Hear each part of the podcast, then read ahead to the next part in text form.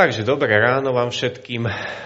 Ja sa teším, že tu môžem byť medzi vami. Nie som tu prvýkrát, teda ešte tam v Kalokagati som bol. Myslíme na vás, na vaše spoločenstvo, na váš zbor aj v tomto čase, keď prechádzate takými určitými, určitými možno nazvem to transformáciou, zmenami. Som vo viacerých rozhovoroch aj o pripravovanom projekte školy, keďže som aj v správnej rade účelového zariadenia škôl C.S. Lewisa, takže veľa rozmýšľam nad Trnavou. Ehm, v našom zbore vo Svetom Jure a tiež aj v Bratislave na Cukrovej máme teraz takú zvláštnu sériu kázní o komunite. 10 kázní vychádzajúcich z desatora. Ehm, Zdalo sa mi, že taká úvaha o medzigeneračných vzťahoch na základe prikázania cti svojho otca i svoju matku by mohla byť podnetná aj pre vás. Úprimne poviem, že pri príprave tejto kázne, ja som ju už kázal takú troška pozmenenú v Jure, som sa tak nejako stratil hlboko v podzemných štvolách a šachtách a čím som išiel nižšie a nižšie, tak e, na také minusové podlažia, tak tým spletitejšia sieť rôznych odbočiek ma tam čakala. Nakoniec sa mi predsa len podarilo výjsť nejako na povrch, ale teda musím hneď na začiatok povedať, že dnes to bude len akoby opis toho, čo sa mi v tej spleti podarilo akoby úchytkom zachytiť, pričom fakt nie som si istý, či som v tom prítmi tie najpodstatnejšie skutočnosti nevynechal. Skúsim, skúsim naznačiť, v čom tá komplikovanosť tej témy spočíva. V prvom rade ide o ten formát. Chcem hovoriť o komunite, zároveň vychádzam z určitého prikázania desatora. Je to teda tematická káza, nie je to výklad nejakého presného textu. Mám hovoriť o komunite vo vzťahu k Pánu Bohu na základe tohto prikázania. Ale ako hovoriť o Bohu v tomto vzťahu? Celá téma je veľmi háklivá a pre mnohých aj bolestivá. Ako si ctiť rodiča, ktorý zlyhal? Ako ctiť rodiča, ktorý nemiloval? Ako ctiť rodiča, s ktorým som nemal vzťah? Ako ctiť rodiča, ktorý často nebýval doma či rodiča, ktorý opustil a nebodaj rodiča, ktorý zneužíval. A čo to všetko má spoločné s láskavým Bohom Otcom? Ako to súvisí s komunitou? Príliš hlboké a intimné otázky. A ako si ctiť niektorých, niektorých podotýkam, starších ľudí a kresťanov, ktorí, o ktorých viem, že sú jednoducho názorovo osobnostne, zrelostne mimo. Ktoré aspekty z toho preberného množstva otázok vypichnúť, hovoriť o nich a ktoré nechať bokom? Čo je naozaj dôležité? V otázkach budem ešte chvíľku pokračovať a tento raz ich budem smerovať na vás. A neprečítali sme texty. Zabudli sme. No. Dobre. Dostanem, dostaneme sa k ním.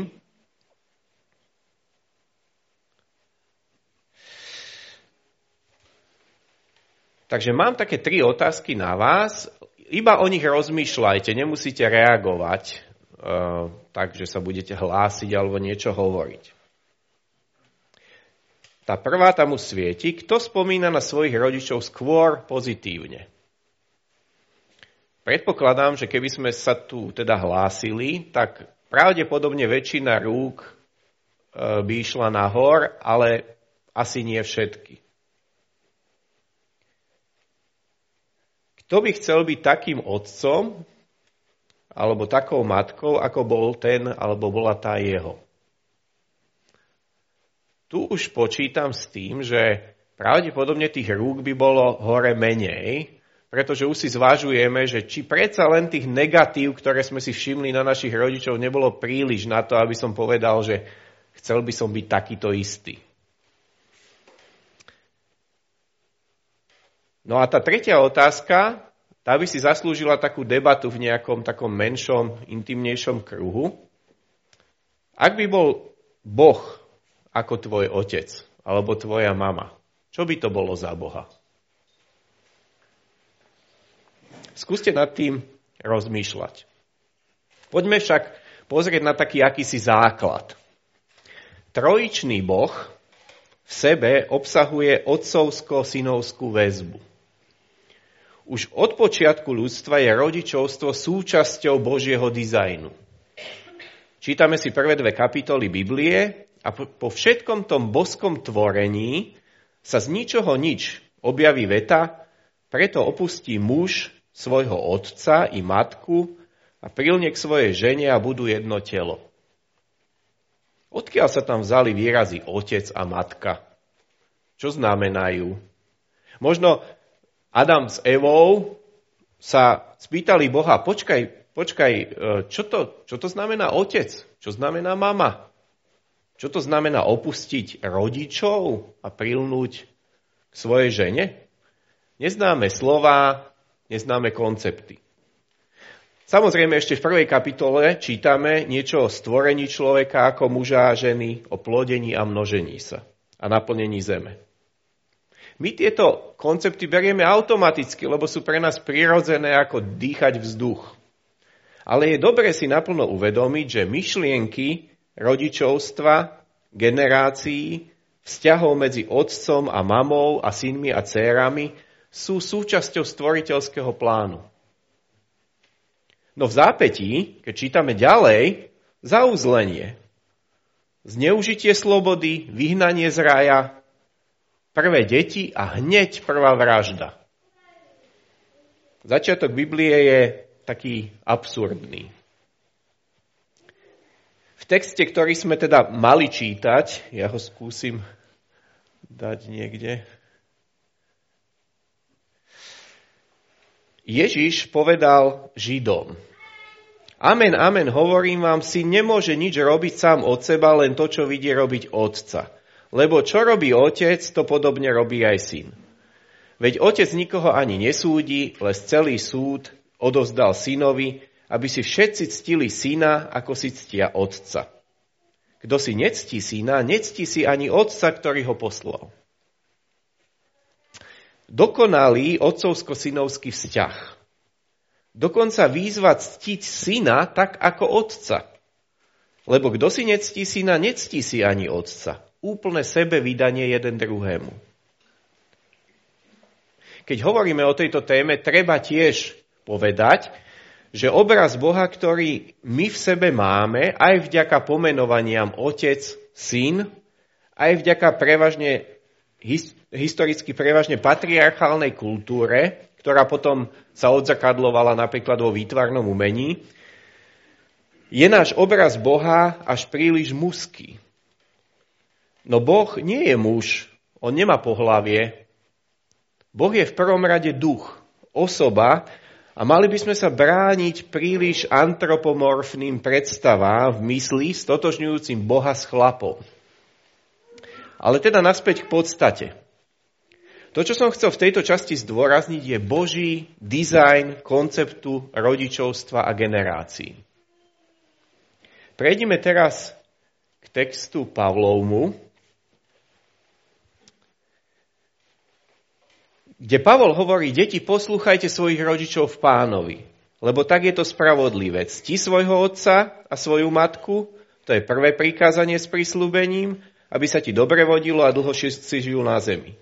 A vy, otcovia, nedraždite svoje deti, ale vychovávajte ich prísne a napomínajte ich pánovi. Tento text, teraz musím zase naspäť preklikať, Aha, na takú tabulku, ešte ďalej. Tak. Tento text vychádza z Deuteronómia, pretože pôvodný text v Exode Pôvodný text v Exode neobsahoval formuláciu, aby sa ti dobre vodilo. Tam máte porovnanie tých dvoch textov. V Exode a v Deuteronómiu. No, keďže to, čo som na začiatku povedal, že je mnoho možností, ktorým smerom sa uberať v tej kázni, tak teraz urobím troška takú skratku a od tej ideálnej trojice prejdem aj cez tento text v liste Efeským k výzvam dneška v medzigeneračných vzťahoch. V tých vzťahoch, ktoré normálne v živote máme. Mne sa páči, že tento Pavlov text to vyvažuje, keď hovorí o ctení si otca a matky, no tiež hovorí, že rodičia nemajú zneužívať svoje postavenie a dráždiť deti, ale ich vychovávať. V našom širšom kontexte medzigeneračných vzťahov by sa dalo asi povedať, že mladší si majú vážiť starších a vzdávať im úctu, no starší by mali jednať s mladšími ako so sebe rovnými. Teraz mám na mysli vzťahy medzi dospelými, staršími a mladšími alebo dospievajúcimi. Nemyslím na nejaké také tie super, ultramoderné teórie výchovy malých detí. A tak teda poďme sa pozrieť tak prakticky aplikačne na niektoré výzvy v tejto téme, ktoré predpokladám rieši každý z nás. A Skúsim sa k tým výzvam dostať v takej trocha interaktívnej forme, uvidíme, ako nám to pôjde, lebo skúsim vám položiť teraz pár otázok a očakávam, že mi na ne aj odpoviete nejako. Tak uvidíme.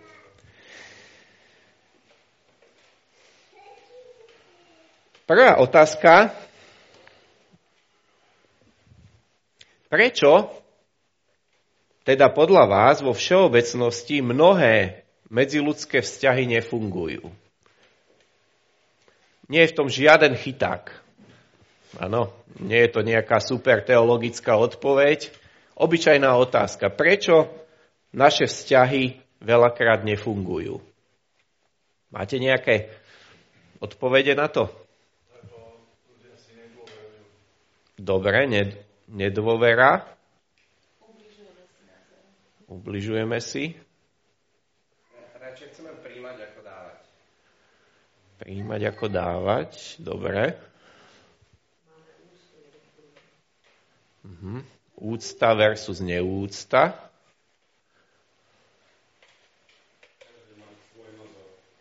Každý má svoj názor na niečo. A každý si myslí, že má pravdu. Lebo vzťah dvoch pokazených vecí nemôže vytvoriť dobrú vec. Uh-huh. Dobre. Zrejme si ak sme kresťania, uvedomujeme, že nie sme dokonalí a že sme nejakým spôsobom porušení. Ja som tu mal ešte také nejaké veci, e, egoizmus, rozdielnosť vnímania, rozdielnosť povách, životných smerovaní, priorít, nedostatok empatie. Dobre? Druhá otázka. Stále niečo zle stláčam tu. Ne? Myslíte si, že je to komplikovanejšie medzigeneračne? A prečo áno, prečo nie?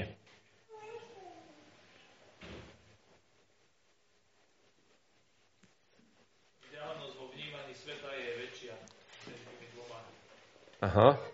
Čiže vnímanie sveta. Keď sme my boli mladí, tri bodky.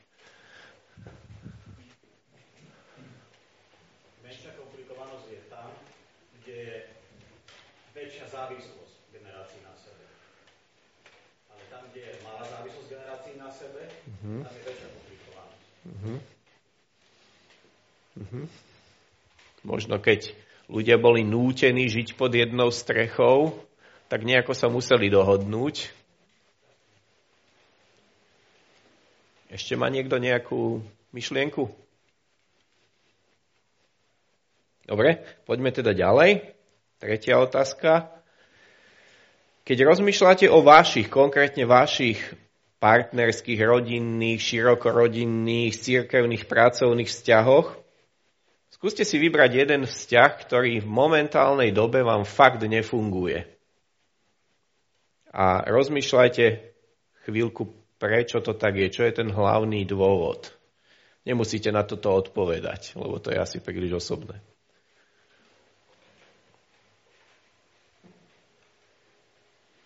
Mne pri tej otázke napadá, keď som rozmýšľal sám nad sebou, že veľakrát, keď mi naozaj ten vzťah nefunguje, tak nakoniec prídem do bodu, že si poviem, že chyba je na tej druhej strane.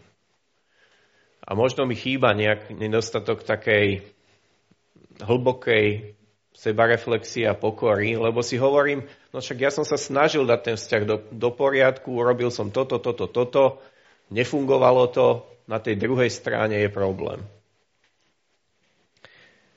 A posledná otázka, taká pozitívnejšia. Kedy naopak medzigeneračné vzťahy fungujú? Ale nemyslím teraz také tie vzťahy, že ak máte svokrovcov 400 kilometrov na východ a poviete, že nám to funguje, čo znamená, že vidíme sa dvakrát za rok. Kedy to funguje? Keď je dôvera. Mhm. Predpokladám, že máte aj dobré medzigeneračné vzťahy.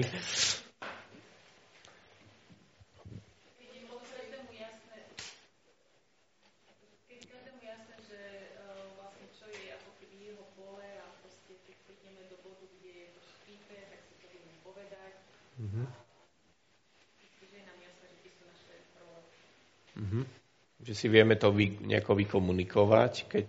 Uh-huh. Dobre?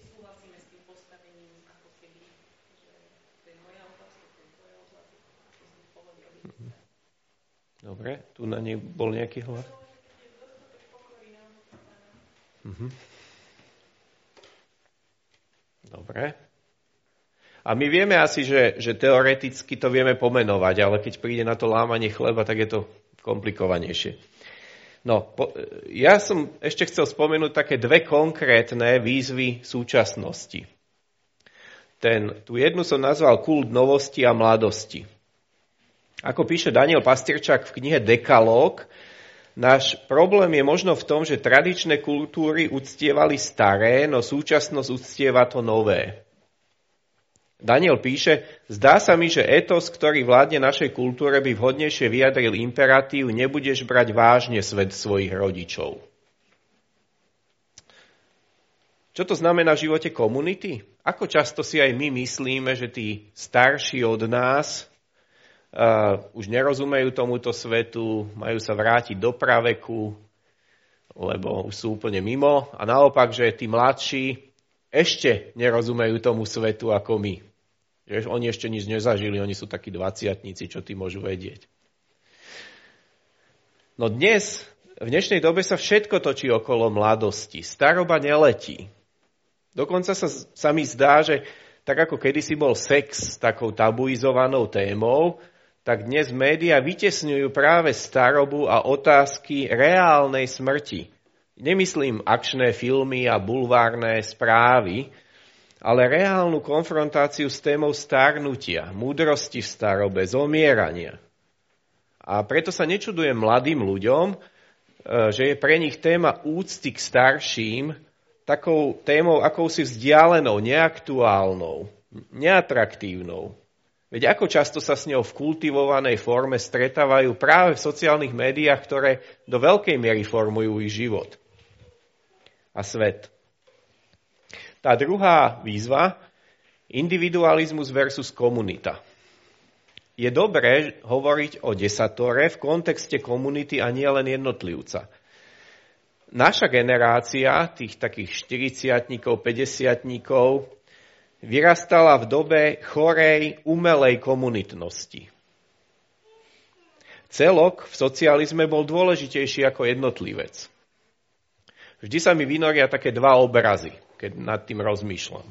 Spartakiáda, ak si spomínate, vy starší, takéto more bodiek na Strahovskom štadióne, kde ten jednotlivec bol tam bezvýznamný. Dôležitejší bol ten zjednocujúci v úvodzovkách duch, e, ukazujúci na zomknutie pracujúceho ľudu šťastného socialistického Československa. A ten druhý obraz je z filmu Černý baroni keď vojín Kefalín hovorí poručíkovi Hamáčkovi, nám šlo o človeka soudruhu poručíku. A Hamáček mu odpovedá, tyhle starosti môžete klidne pustiť z hlavy kefalín. Lidí je na svete ako výkalov. Tam bolo také expresívnejšie slovo. Tá hláška je humorná vo, no, vo svojej podstate hrozne smutná a obsahovo dokonale výpovedná o živote v socializme. No v súčasnej dobe je to kývadlo akoby vychýlené do úplne opačnej strany. Jednotlivec je v centre diania. It's all about you. Vzťahovosť, komunita, obetavosť, zájomnosť sú sekundárne veci. A to ani nehovorím o medzigeneračných vzťahoch a komunitách. No zároveň s tým celým prichádza vážny problém. Ľudia vo všeobecnosti, ale obzvlášť po 50 sa často cítia osamelí. Tam, kde si deti nectia svojich rodičov, prichádza k opustenosti a osamelosti. Prílišný individualizmus je cesta k samote. A na druhú stranu treba aj povedať to, že mnohokrát je práve umiestnenie svojich starnúcich rodičov do rôznych zariadení len naplnením známeho, čo si zasial, to žneš. Alebo inými slovami, ak si bol sebeckým rodičom, tak sa nečuduj, že tvoje deti nemajú o teba záujem. No, ale ak teda máte krásne, funkčné, medzigeneračné vzťahy, tak si to vážte, budujte ich rozvíjajte ich. A možno to je dôkaz vašej, práve vašej zrelosti, schopnej nadvezovať a udržiavať vzťahy ctenia si s ľuďmi z iných generácií. Ešte jedna taká časť pred záverom. Viem totiž, že mnohí z nás v našich rodinných, komunitných, cirkevných, medzigeneračných vzťahov zápasíme.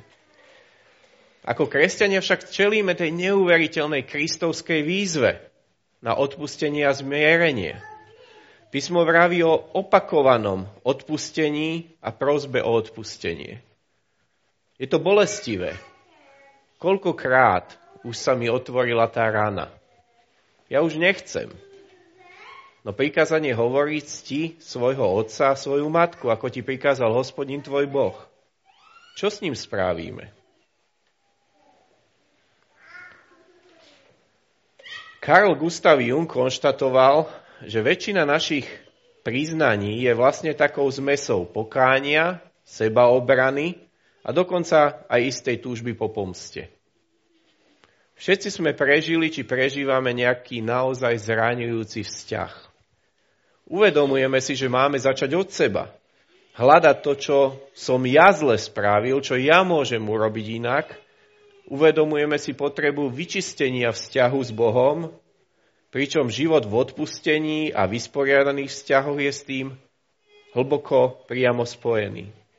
No keď príde na to lámanie chleba, tak odpustenie a prozba o odpustenie sa mieša s tým, že sa bránime. Veď to poznáme, nie?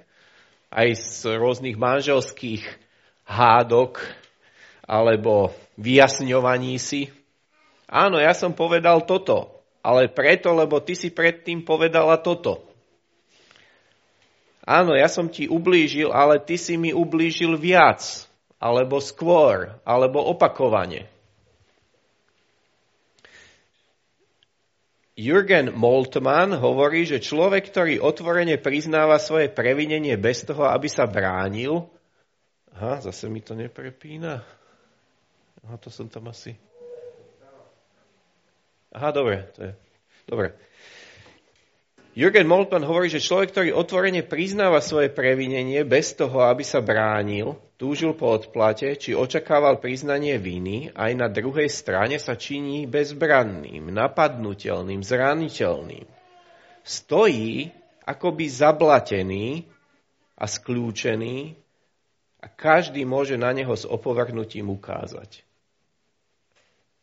Zároveň sa však práve takto oslobodzuje od svojho odsudzenia druhým. Prichádza k sebe a vstupuje do svetla pravdy, ktoré ho činí slobodným. Skutočné odpustenie vo vzťahoch nie je jednoduché. Kristov príklad a výzva však platí aj pre mňa, aj pre teba. A tak pred úplným záverom nechám teraz takú polminútku na takú vašu tichú sebareflexiu. Otázka znie, potrebujem niekomu v nejakom vzťahu odpustiť či prosiť o odpustenie? Skúste nad tým chvíľočku rozmýšľať.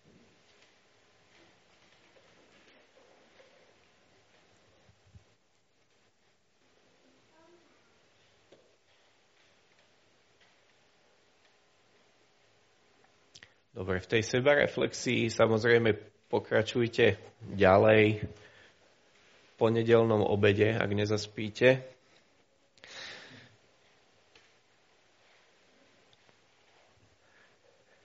Svet zostane opustený, keď odídu tela, z ktorých som sa zrodil. Pred akým zrakom si na seba spomeniem? Akými ústami si o sebe porozprávam? Akými prstami sa sám seba dotknem? Aká pamäť ma poskladá z roztratených svetiel?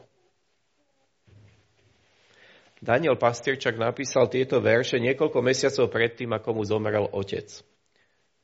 Ja by som chcel tieto slova na záver tejto kázne vzťahnuť na ľudí, ktorí sú o generáciu starší. Každý si to vzťahnite na seba podľa vášho veku. Teraz hovorím o tých zrelých, dobrých, múdrych, zbožných starších ľuďoch. Oni tu už boli, keď sme sa my len rodili na tento svet. Keď sme boli bezbranní a plne odkázaní na nich, na otca, na mamu, starých rodičov, tety, újov, bratov a sestry v Kristovi. Nezostane svet opustený, keď odídu títo ľudia?